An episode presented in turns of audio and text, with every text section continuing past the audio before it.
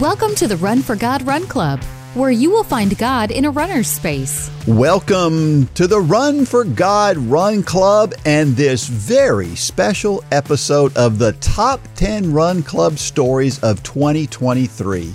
You know, we love to share the stories that people share with us. And as a matter of fact, we do it every week, right? So we haven't missed a week of this podcast since we began it in March of 2020.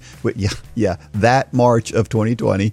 Uh, and over 90% of those episodes included somebody's personal story. So I love top 10 lists, and so I thought it would be a great idea to put together a top 10 list of my favorite stories of 2023. Now, most of those stories are not included here, right? Out of 50 stories, I can only include 10 of them, so it's impossible to, to do the, the best 10, right? But they're all so good. But I just looked over the past year and I just came up with my favorites. So, Remember, these are only from the year 2023. So if you have a long time favorite story that we've shared in the past and it's not on here, it may have been from before 2023. So don't don't fret that I missed your story, right?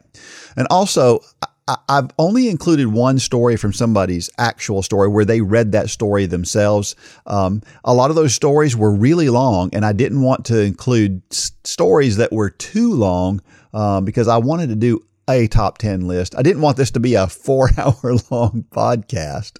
So sit back or keep doing whatever you're doing. Maybe you're out running right now and listen to the top 10 podcast stories from 2023. At number 10, we have a story called Family Matters Don't Run Out of Time. It was a recent story. It was on episode number 193 from Hope Reagan. It was a really short story, but it paints a great picture of why we need to focus on our family. And sometimes we have to put aside the work and the, and the hustle and bustle of everyday life, right? Because we can create lifetime memories in those decisions if we'll choose our family, right? Here's a story I wrote in 2014 when my son was in high school. An oldie but a goodie. I'm sitting at my desk. It's 5:45 p.m. and I have no idea what I need to do next. My email is 12 inches deep. Do I need to stay at work and finish returning emails? Do I need to go home and cook dinner for my family? I missed my workout earlier this week, and I would really like to go work out tonight. My son Luke has a track meet tonight. Should I go to his meet since I have not been able to attend one this season? I have no idea what I need to do, but I need to make up my mind right now. I chose to go to my son's track meet. Thank the Lord I did because he placed first in both his races. Had I not gone, yes, he would have been disappointed, but I would have been heartbroken that I did not get to share this, that experience with him. Life is about finding balance every day. We have to learn to put our lives into compartments. We get up in the morning and focus on our families, making the most of a morning rush. Then we get to our jobs and we need to do the very best we can to be successful in our careers. At the end of the day, we should turn the office lights out, go home, and focus on what's really important our family, personal life, and our health. The benefits we will gain from finding daily balance in our lives are so rewarding. Picture my son down on the starting block about to run his race. He turns around and waves at me, saying, Mom. He was making sure I was watching. After he won the race, he runs to the stands and calls me down to the track. Me, his mom. We high five each other and cherish the moment. In 20 years, I will not remember all those work emails, but I will never forget my son turning around on the starting block and waving at me, his mom. Don't miss out on opportunities to seize the moment with your family. Count your blessings and give thanks for those special moments. I love this story. It's so true, isn't it? It is. Coming in at number nine is a story from one of Run for God's favorite. Rhonda Williams. She has written story after story for us. I don't know how many of her stories we've shared. She were, we we had I don't know, four or five probably from this year.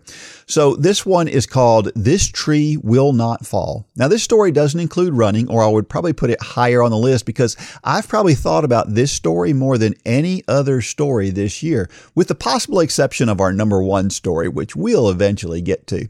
But this story is about how God really can do anything. My family lived in rural South Alabama when I was in high school.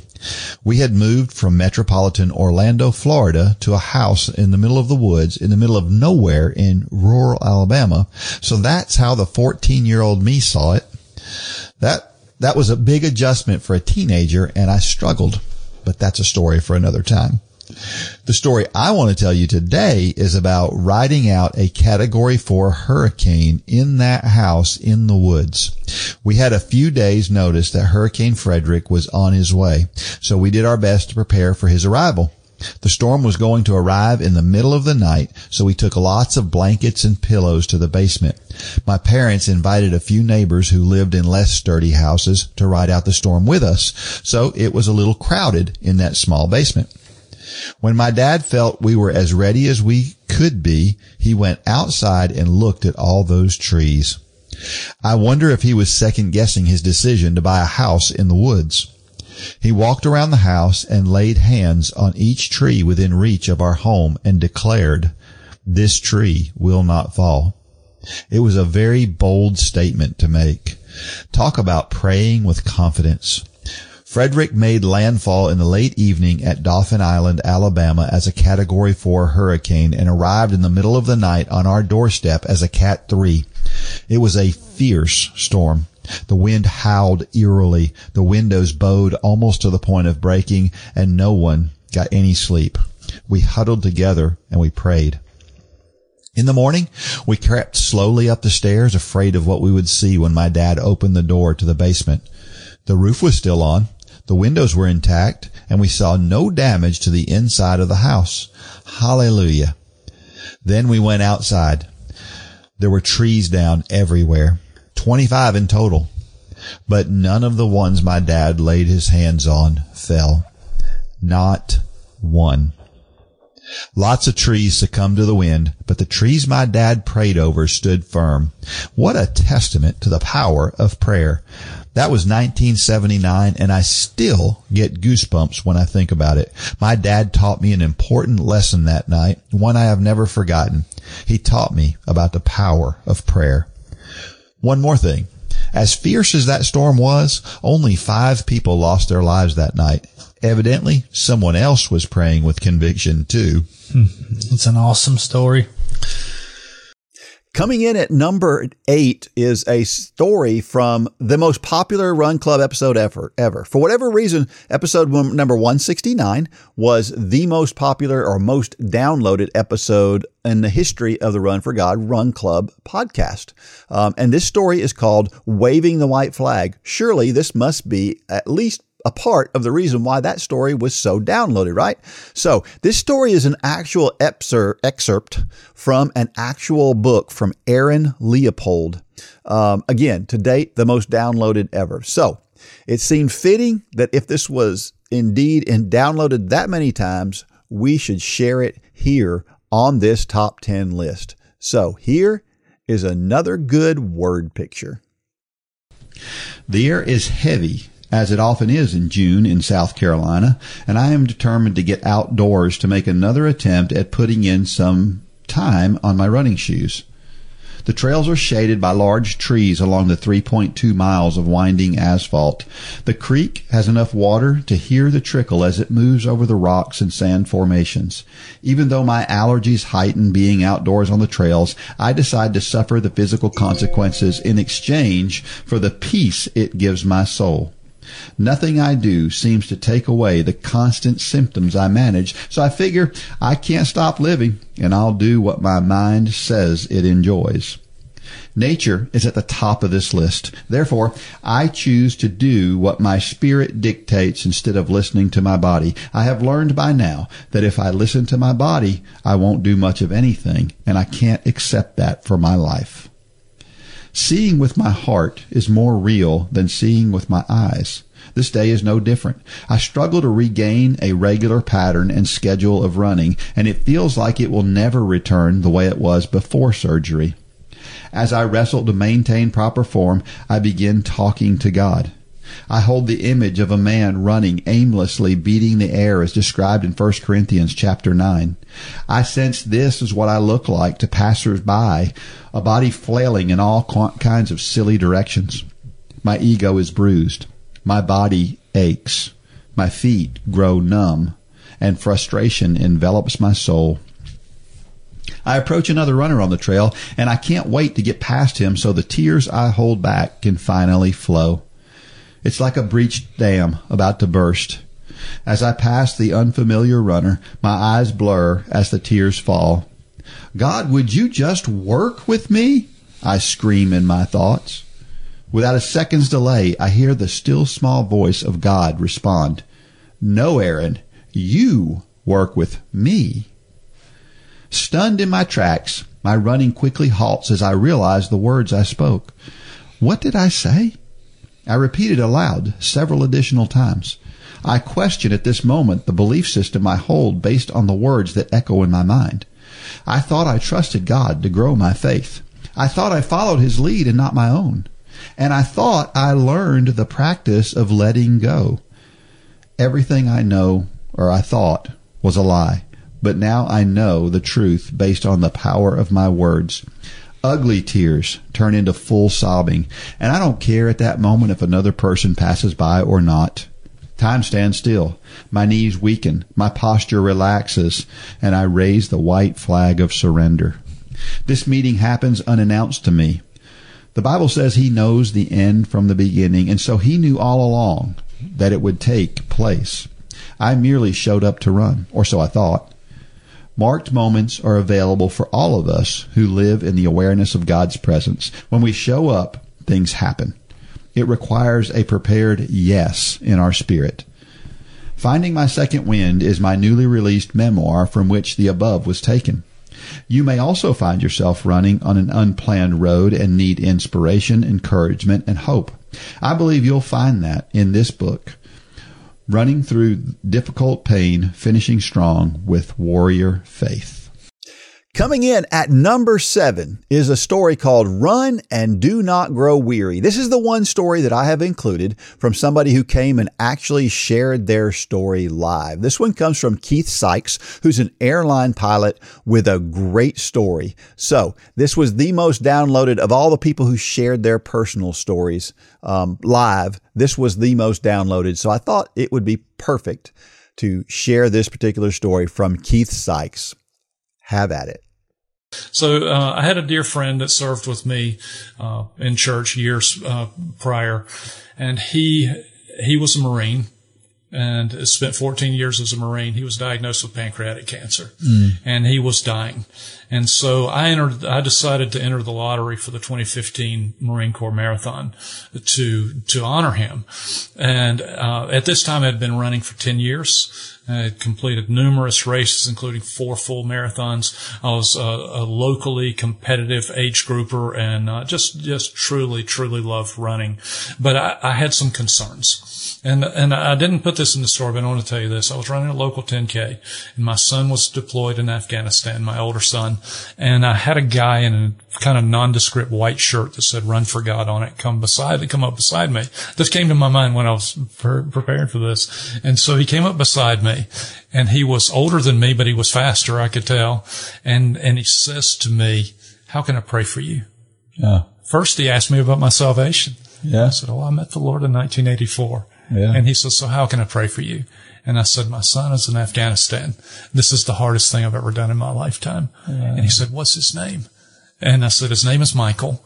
And he prayed for Michael right there while we ran side by side. Wow. And then he said, God bless you, brother. We'll be praying for Michael. And off he went into the crowd. Wow. and, That's uh, pretty That awesome. was my first encounter with, with Run for God. Wow. And so I started looking at this. It had become a huge part of my life and it was helping me deal with so many things. And I don't really remember, remember how it happened, but I stumbled across Mitchell's story and I, uh, started looking at starting a Run for God group and the guy that was the softball coach became my my closest ally.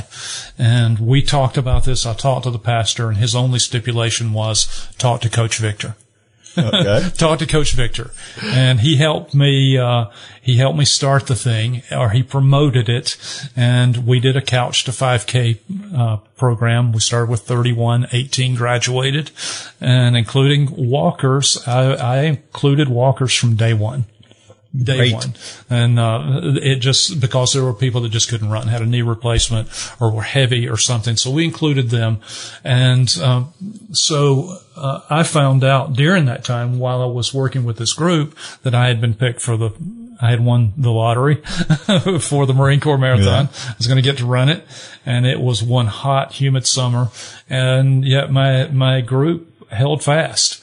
And the day they graduated, which was in uh, early September, I believe.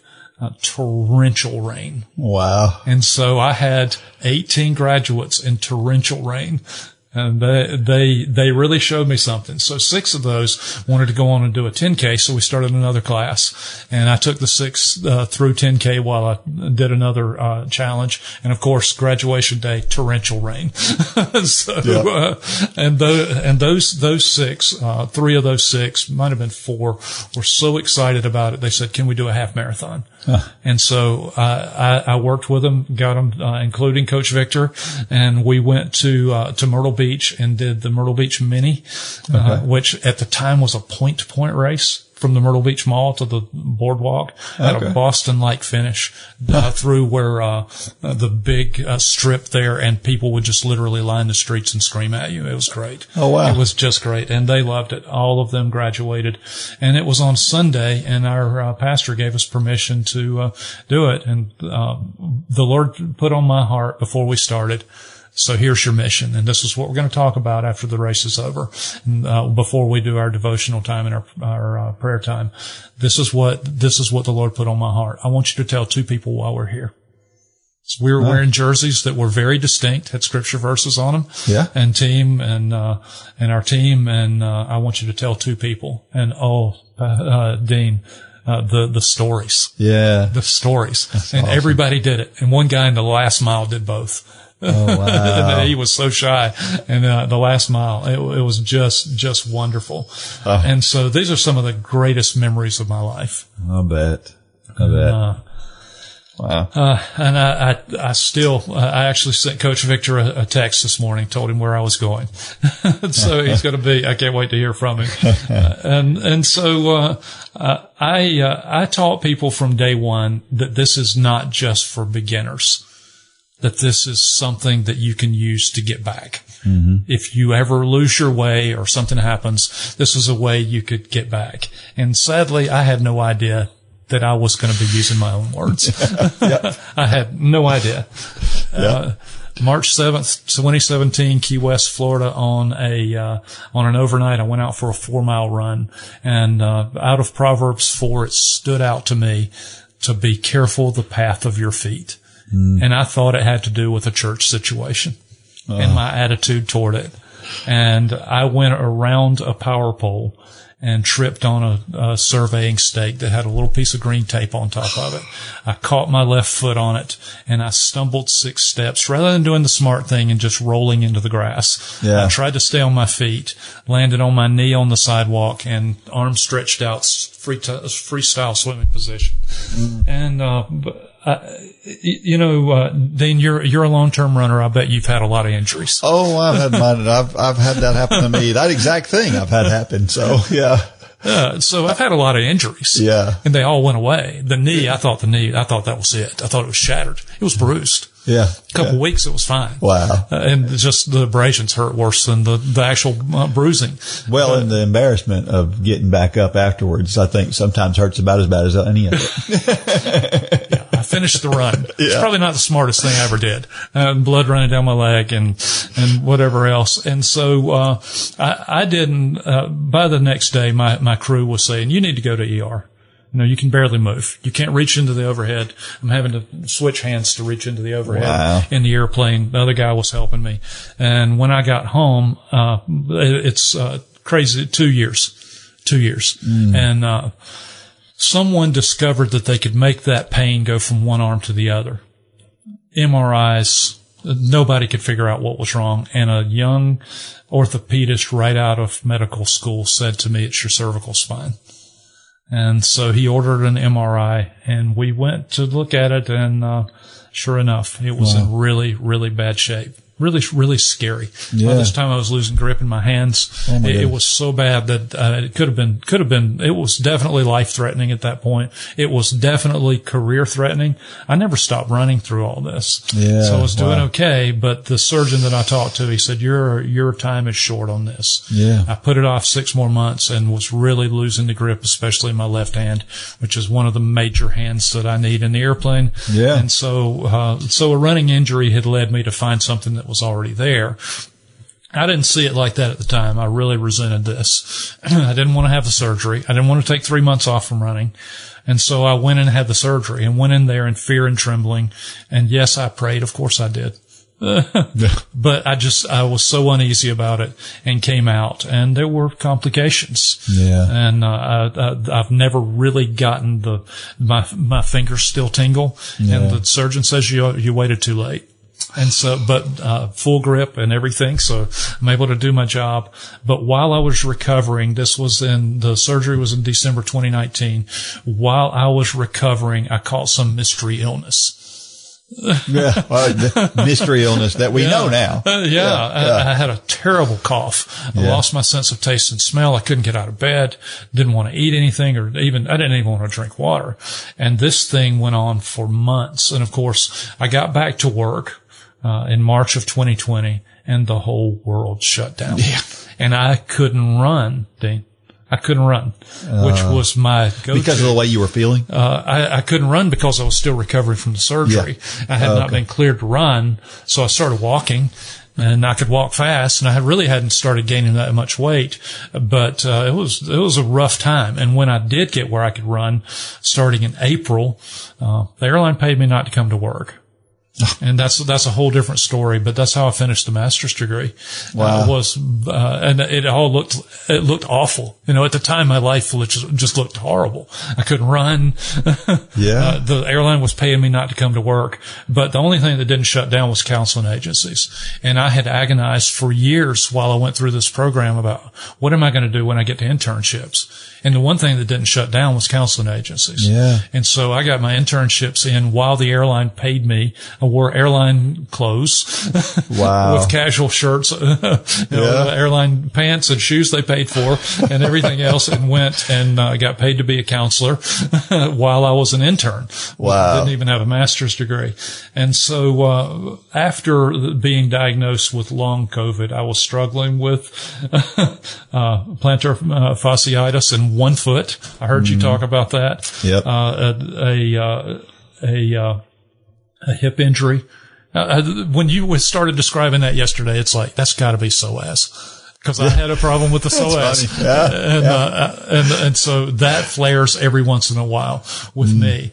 And last year, I, I got hurt in a training accident. I was I was doing well, I was doing fine, beginning to kind of get my moxie back, and uh, I went off a, a, slide in a mock evacuation drill, twisted my right knee, and the thing got huge. Oh. Uh, Dean, I couldn't even cycle. Oh, I couldn't no. get on elliptical, couldn't cycle, couldn't do a rowing machine, could barely lift upper body weights. And so here we go again. Golly. And uh, you know, we're, uh, by this time we're three years into this, yeah. one injury after the other. Mm-hmm. And the weight gain was really, really happening. And when I got where I couldn't even cycle, then I started packing it on. Yeah.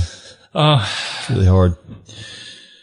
So uh, I don't know if you wanted to pause there. Well, at some at some point in time, I guess you got to the point where you um, you were able to to to walk, to run, or, or do something, right? I guess. Well, after, after the doctor that. cleared me, and uh, what's what's really cool, uh, medical professionals over the year, if not years, have not been real complimentary of my running. Yeah, well, that's I, have heard that enough. Yeah, it's uh, it's it's usually they're like, well, I'm glad that a man your age can keep his weight off like this, but I'm not sure this running is good for you. And, and it's like, I've, I've heard this so many times. So, uh, I, I finally found the time to get an MRI on that knee. Yeah. And it was clearly a meniscus injury. Yeah. And it's like, I know that I know I'm going to have to get cut again. Yeah. And I go in there and the thing, uh, this doctor tells me, he says, that meniscus is not torn. Okay. He said, I know that hurts. It has a lot of swelling in it. He said, but it's not torn. And he, and he said, um, he said, I, I think, uh, that running has kept you, has kept your, your body really strong. That's right. That's right. And he said it probably would have torn with anybody else. It probably would have torn. Yeah. And so, uh, it, despite my discouragement, I'm like, okay. Mm-hmm. So some things happened structurally with me over the years that I ran, 2005 to what 2019, that I ran just about every single day. Right. Uh, And and so I got strong. And he said, you can do whatever you want to do. Just reference the pain in that knee because if it starts swelling again, it's going to hurt. It could tear. Yeah. And so I started walking more, started cycling again, which hurt at first. Yeah. And, uh, at some point, uh, I, I changed from being a, a minimalist runner to, to carrying my phone with me and, uh, started listening to the Run for God podcasts because I found them extremely motivational. Tried to do them the first, my first workout of the week. And it's like the rest of the week I was thinking about them. Wow. And I don't remember who it was, but I remember somebody talking about starting over Yeah. and saying, I, I don't know if it was gay or who it was, but said at some point, I just said, I got to do this again. Yeah. And one day Elizabeth. it was like, it, it probably was. Yeah. One day it was just like, I got to try, I got to try to run. And so I went back through my notes from my classes and the things that I read. Yeah. The- the- all that stuff you said Yes. is now bouncing off the wall and coming right back to you. Yes. Yeah. And I'm just like, thank you, Lord. Yeah. And one day I ran. Yeah. And, uh, you know, I did the five minute intervals. I didn't, I tried starting at the beginning. It wasn't quite enough. Yeah. So I, I just jumped in and I kept jumping ahead and jumping ahead. And, and there we were. this is the way walk in it.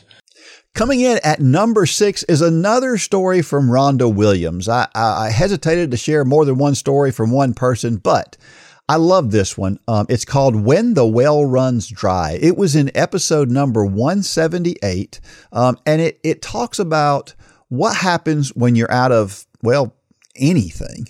This story talks about what to do when you find yourself out of gas in whatever you are doing. I'm a writer, or at least trying to become one. But lately, I have been in a serious dry spell. I keep waiting for inspiration, but none comes. Has the spring that feeds my well dried up? Will it ever flow again? What can I do? It's been a real struggle. During a discussion with my Run for God group in the importance of building and maintaining a good base for running, it dawned on me that although I've been carefully nurturing my running base, I have been neglecting my base for writing. All those easy, slow runs, junk miles they call them, provide the foundation for good performance and enjoyable runs. You will not be able to run fast or far without them, and in fact, will set yourself up for an injury. So it's important to incorporate slow, easy miles into your plan along with the speed and hill work. Each activity has a different function, and together they create a successful running program. Building a solid foundation isn't something you do just once either. You work at it every week, even during the off season. I realized that the well of inspiration ran dry because I stopped reading. A successful professional writer gave me a good piece of advice a few years ago. He said that to be a good writer, you have to be a good reader. Read often and read everything, he said. Books, magazine articles, fiction, nonfiction, Christian, secular, read it all and you will learn. I had begun to feel that I was being self indulgent when I spent more than a few minutes reading, and I had to remind myself that reading is an essential part of writing. It's not a luxury, it's part of my job, just like those easy, slow runs. So I started reading everything I could get my hands on, and it didn't take long for inspiration to strike. Has your spiritual well run dry? Not getting the guidance or answers from your God, from God you've been seek, asking for? Ask yourself if you have been neglecting your base. Just as slow, easy runs build a base for successful running and reading creates fertile ground for writing, time with God builds a good spiritual foundation. And just like running and writing, we need to nurture that foundation every day, not just on Sunday. Maybe you have read the Bible from cover to cover and no longer feel the need to read it weekly, much less daily. What would happen if you stopped running the slow, easy miles and only did speed work? You might end up on the on the couch nursing a pulled hamstring and a very sore butt from overworked glute muscles. So, if you're feeling like you're in a dry spell spiritually, you may want to take the advice that writer gave to me. Read often and read everything. Read a chapter or just a few verses and then read the notes in your study Bible so you'll have a better understanding of the passage. Don't have a study Bible? There are plenty of free commentaries online. Desire God's pure word as newborn babies desire milk, then you will grow in your salvation. That's 1 Peter 2 2. Also, read devotions. Running in faith is a pretty good one. The Run for God podcast is another great source of inspiration. Participate in group Bible studies so you can hear different perspectives. 1 Corinthians 14:26 tells us, "What then shall we say, brothers and sisters? When you come together, each of you has a hymn or a word of instruction, a revelation, a tongue, or an interpretation. Everything must be done so that the church may be built up." Attend services on Sunday and listen to the words of the songs and hymns in addition to the sermon. You may find that the wellspring of health and inspiration will soon start flowing again. Rhonda never has a loss for words. No. She, well, uh, she says that she did. Well, I, But- obviously she didn't.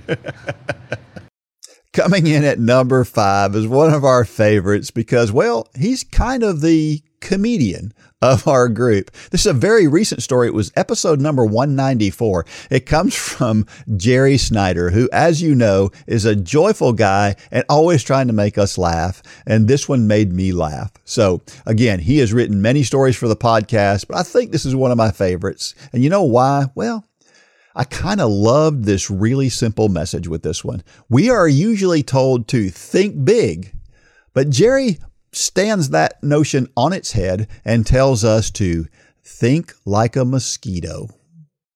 Remember to look up at the stars and not down at your feet. Try to make sense of what you see and wonder about what makes the universe exist. Be curious, and however difficult life may seem, there is always something you can do and succeed. That's Stephen Hawking, the theoretical physicist. Once upon a time, I heard a motivational speaker ask his audience if anyone had ever been bitten by an elephant. no hands went up. Next, he asked if anyone had ever been bitten by a mosquito. Everyone raised their hand. The point he was making is little things make a big difference. For example, it only takes a few seconds to double knot the laces on your running shoes before a race.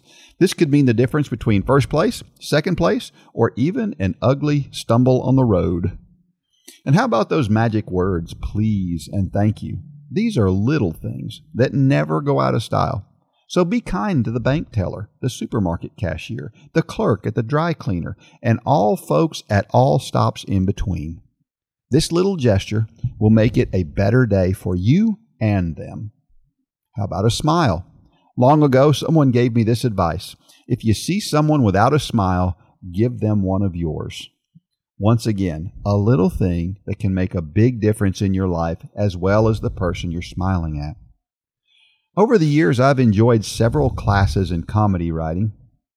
I think the most helpful advice I received was be a, be a little interested in everything. And when exploring something for the first time, ask, What's funny about this? I'm not a fan of major sports like football, basketball, or baseball, but I do from time to time enjoy reading a biography of a star player and learning something from their climb to the top. And with a great sense of patriotism, I'll watch the Army Navy football game. There is something special about a little thing called curiosity. And you just never know when this little thing can lead you to something big. Walt Disney, creator of Mickey Mouse, said, We keep moving forward, doing new things, because we're curious, and curiosity keeps us leading down new paths. Here are a few suggestions for exercising your curiosity muscles this week. Take a different route to work. Listen to a different radio station. Try a different topping on your pizza. Seek out a new restaurant. Wear your underwear on the outside of your pants. This is sure to be a conversation starter with strangers.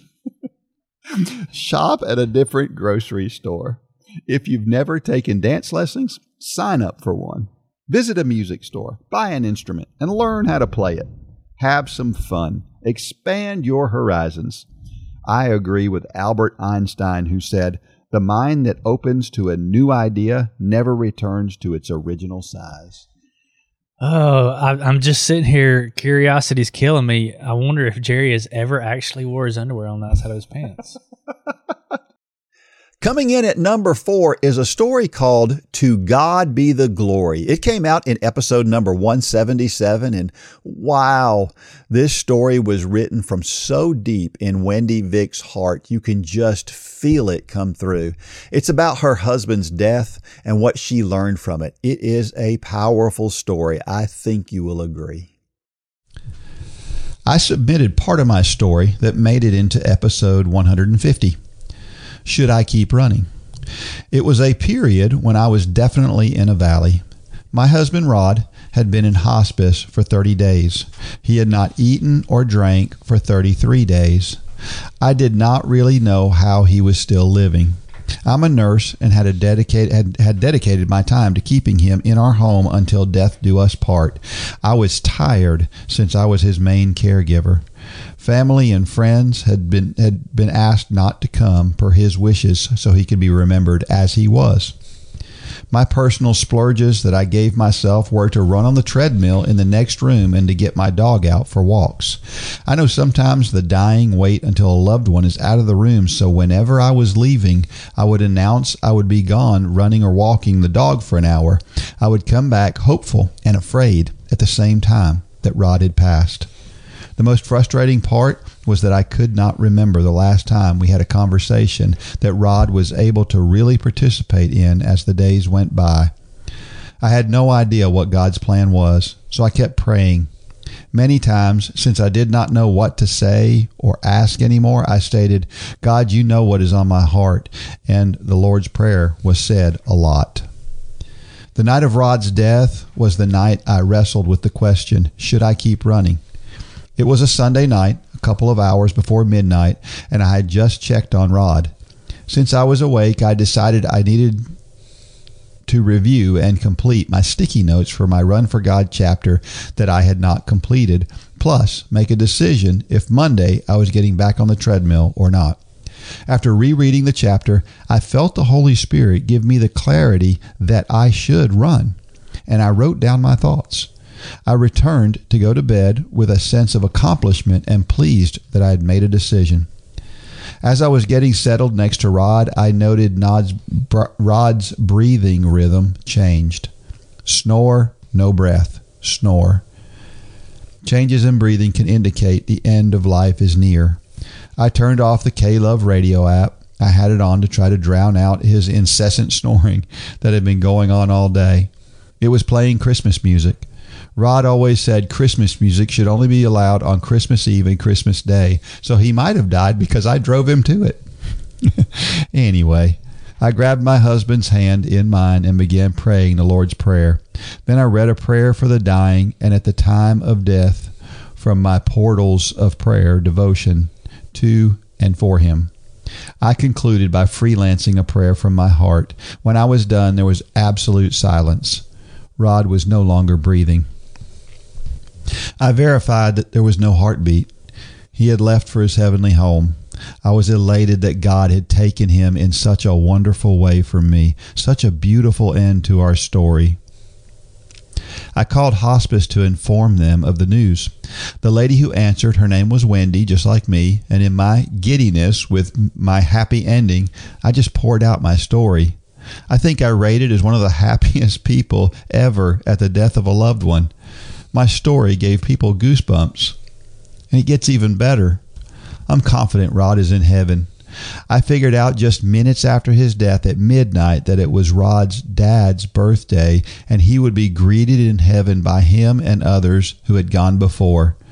Rod wanted to make it through one more gun hunting season, which had concluded on that Sunday. He did not get to go hunting, but God granted his wish.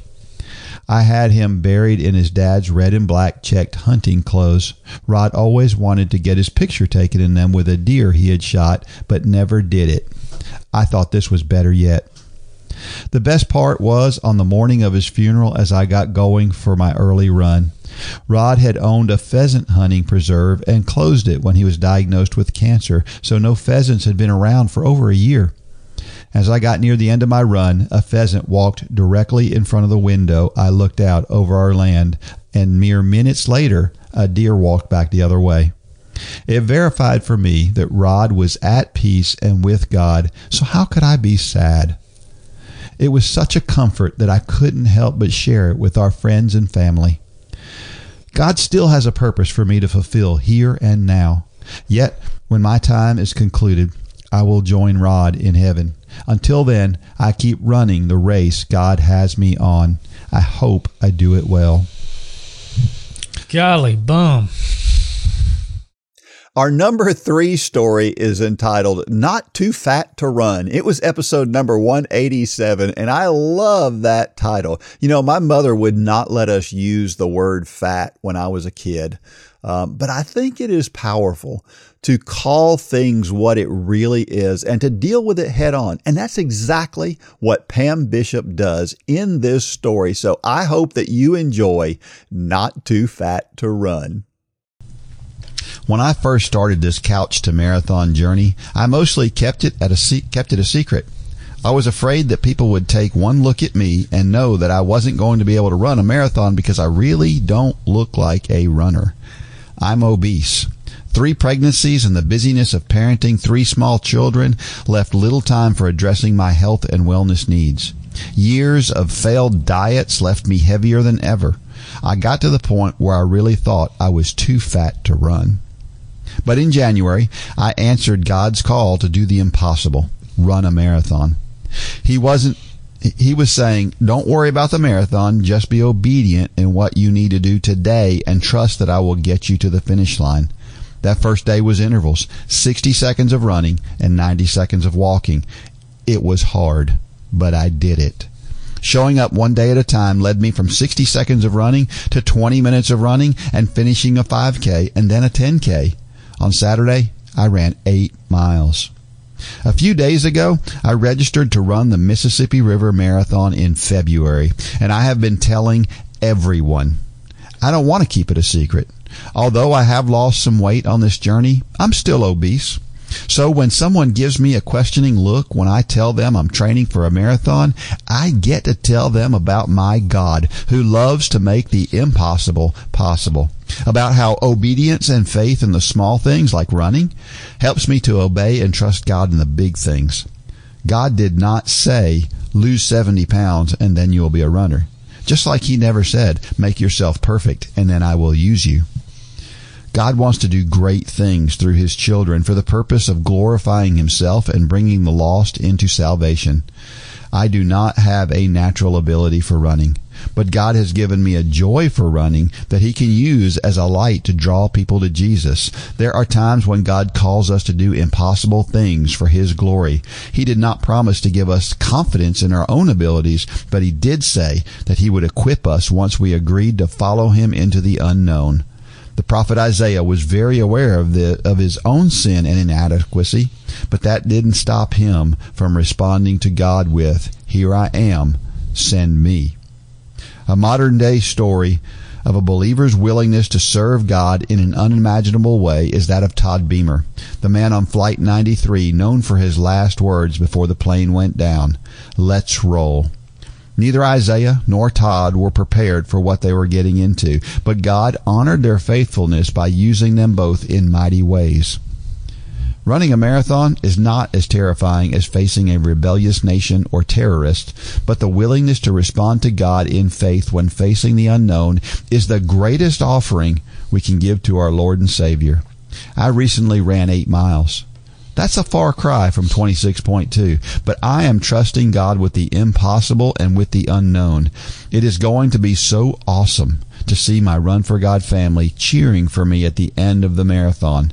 But as amazing as that will be, it pales in comparison to how much I long to hear Jesus say, Well done, good and faithful servant, when I finally finish this great earthly race.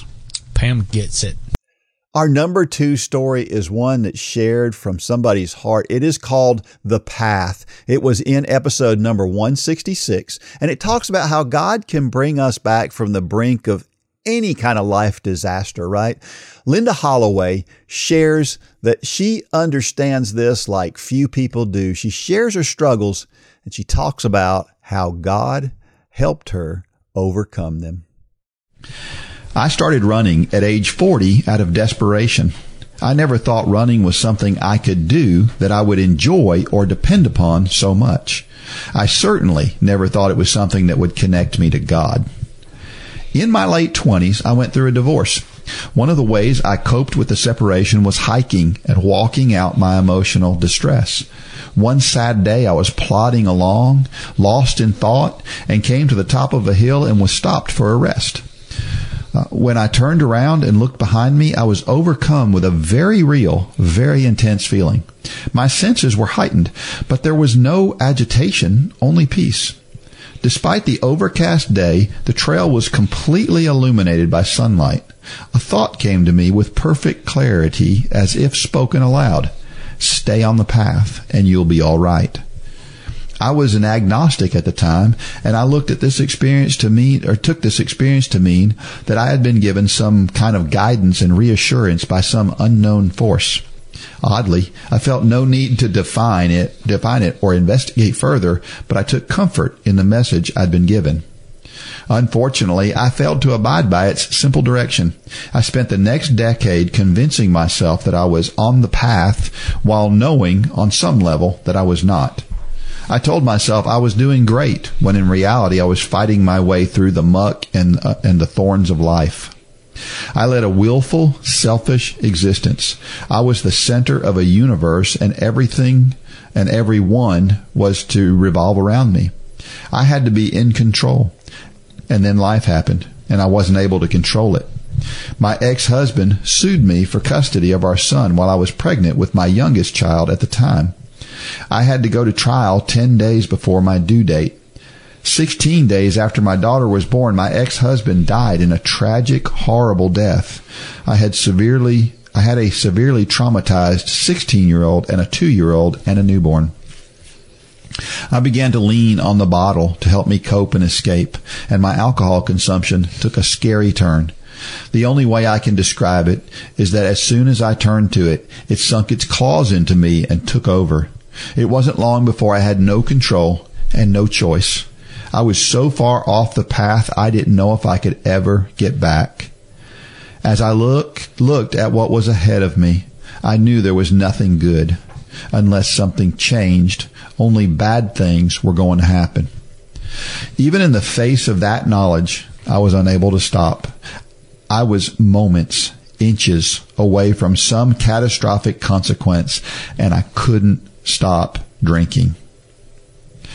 One morning, after a night of particularly bad behavior, I woke up in the absolute certainty that I was an alcoholic. A tremendous wave of relief washed over me. The horrible internal conflict I had been in the grips of was resolved. I hit my knees and asked a God that I wasn't sure about and didn't entirely believe in to help me. And he did. That terrible compulsion to drink was lifted and is yet to return. Early on in those first days without the bottle, I remember wondering, shaky, uncertain, terrified, what now? Somehow, some way, my feet found their way to the pavement and it was good. It was right. I started running because I had to do something to outrun the craziness thrashing around in my head. Running calmed and quieted the storm inside me.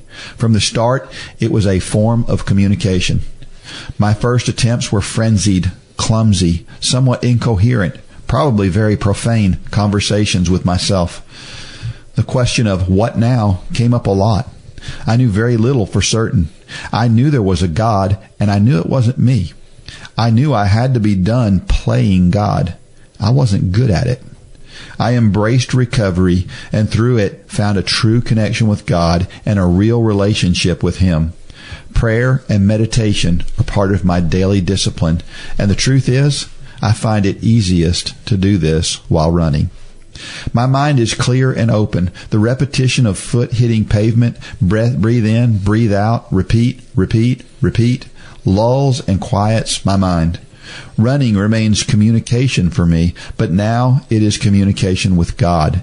Each step is prayer. I ask Him to move into my heart and make Himself real inside me.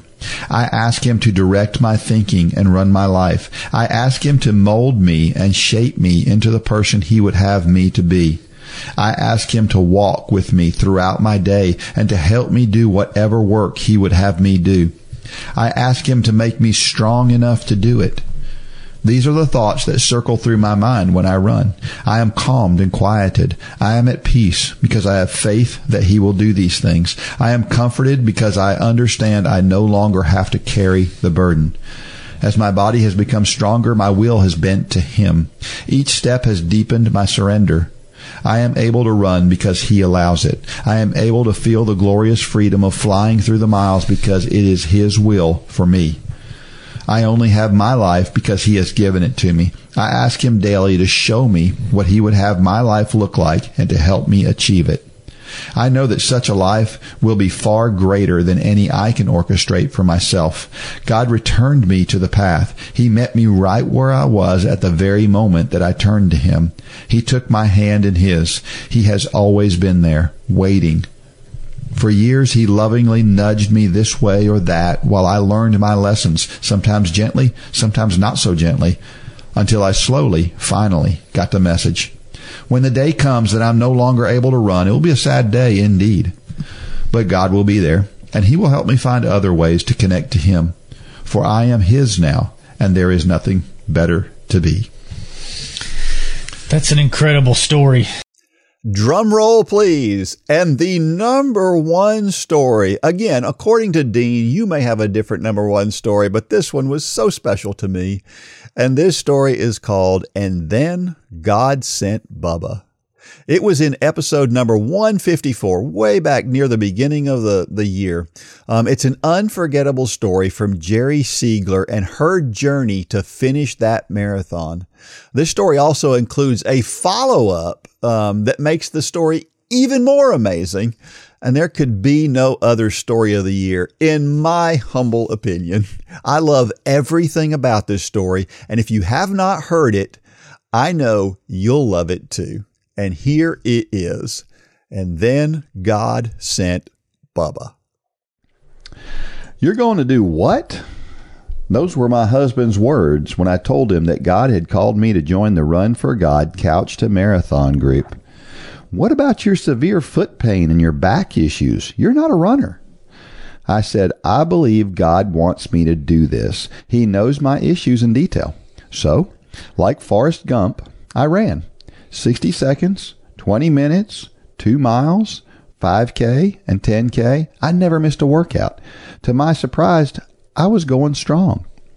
At the end of August, I developed a pain in my upper left hamstring just under the glute. It didn't feel great, but after one or two miles, the pain was tolerable. I was still running strong, gaining speed, and hitting my mileage goals. When I ran my first half marathon in October, I nailed it. Even though I experienced pain all the way, I finished second in my age group, which is 60 plus. I felt the presence of a loving God who knew I would hurt.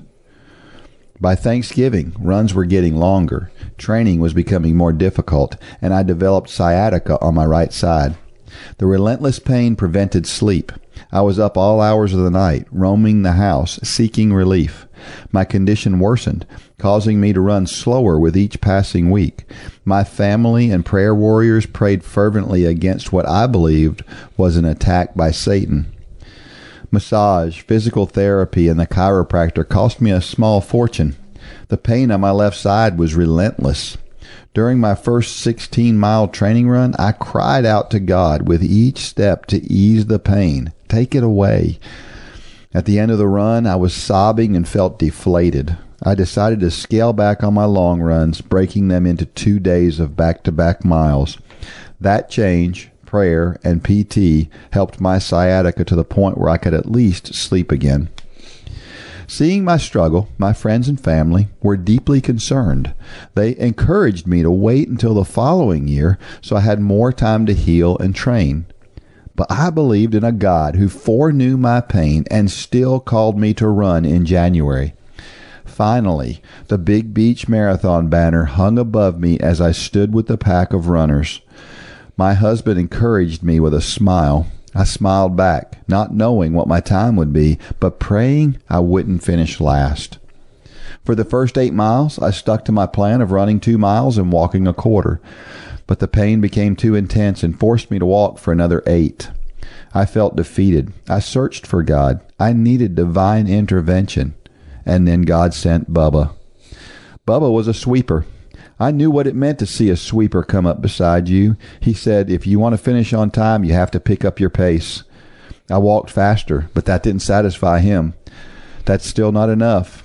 I realized I released a groan and started running, which wasn't much faster than my walk. On several occasions, Bubba ran ahead and brought back water and Gatorade from the stations. You can't stop, he said. Drink while you run. I'm, cert- I'm certain more liquid missed my mouth than made it inside. About three miles from the finish line, my right calf cramped. I took three steps and hit the ground hard. Bubba immediately massaged my calf and flexed my foot. He helped me up and ran ahead to return with a pack of mustard. The pain was excruciating as I wobbled into the home stretch. Bubba held my arm while I needed while when I needed it and encouraged me to keep going. He told me that stopping wouldn't make the pain go away. Neither will running, I thought to myself. I could barely lift my feet as I ran past the people cheering from the deck. Don't wave. Don't even look at them, Bubba says. Just run. Just keep running. Suddenly, Mitchell was beside me also. He saw the tremendous struggle and pain written on my face. He reminded me that God has a lesson through all of this. So, with Mitchell holding my hand and Bubba holding my arm, I finally see the banner. My husband joined me, took my hand, and guided me over the finish line. I collapsed in his arms as he told me how proud he was of me. When God leads us into service or obedience through life, He never promises to do everything for us or take away all of our struggles and pain. What He does promise is that through everything we face in life, He will be beside us all the way. He encourages, He strengthens, He upholds, and He loves. For whatever reason, God wanted me to train for a year and run this marathon. I believed I had to be faithful to His prompting and be obedient to His calling. As it turns out, I was the last person across the finish line within the time limit, with eight seconds to spare. God didn't answer my plea to not finish last, but He showed me and taught me something much deeper in a way I hadn't expected because at the end of the Big Beach Marathon, God showed up to run beside me to strengthen, encourage, and uphold me through a man named Bubba. That's an awesome story. Well, we have a follow up to that too. so Jerry decided she was so thankful for Bubba mm-hmm. that she contacted the people, the race organizers, and they sent her Bubba's number. Mm-hmm. And so this is the email she sent to Bubba. Bubba, I'm calling you that because you told me that was your name. Thank you for all you did for me during the Big Beach Marathon. I have a feeling that you went beyond the scope of your sweeper role to help me finish that race. I honestly know that I would not have finished without your help and encouragement. I want you to know how much your active, compassionate kindness meant to me. I have attached a copy of a story I submitted to the Run for God ministry. Dean, Run for God coach, and Mitchell, the man that ran with us last two miles and ministry founder, will be sharing my story on an upcoming podcast. I have had the privilege to tell many people about you. Each time I share, not only am I touched again by what you did, but they are too. Often there are tears from us all. Thank you again. Know that you have impacted not only my life, but others as well. And thank you for allowing me to contact you. May God continue to use you for His glory. And then his follow up to her. Wow, this is really cool. I'm also happy to know that you're still alive. Here's a little secret. I prayed at the start that God would use me to help someone's dream of completing a marathon come true. I love the randomness of two people asking God for the same complementary prayers at the same event.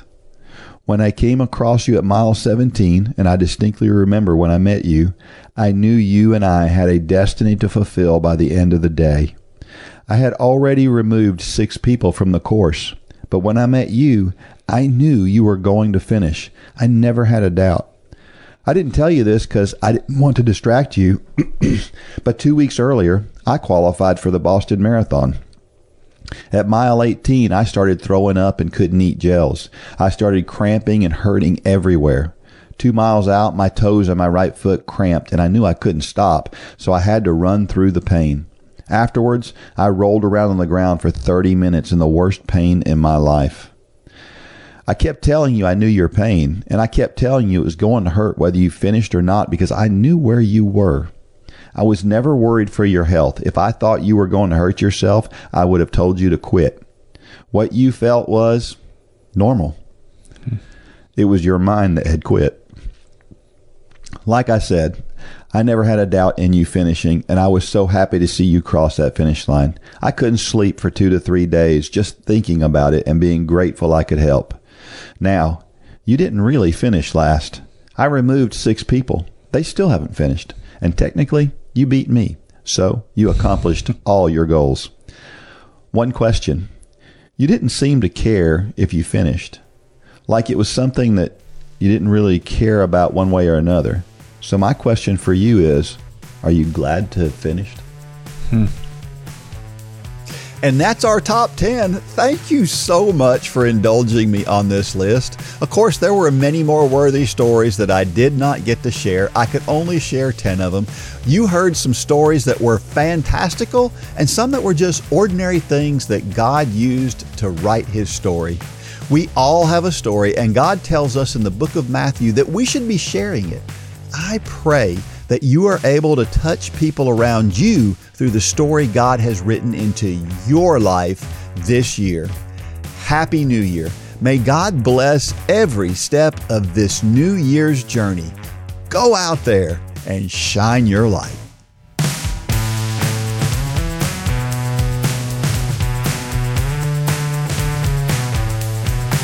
For more information about the Run for God ministry, go to runforgod.com.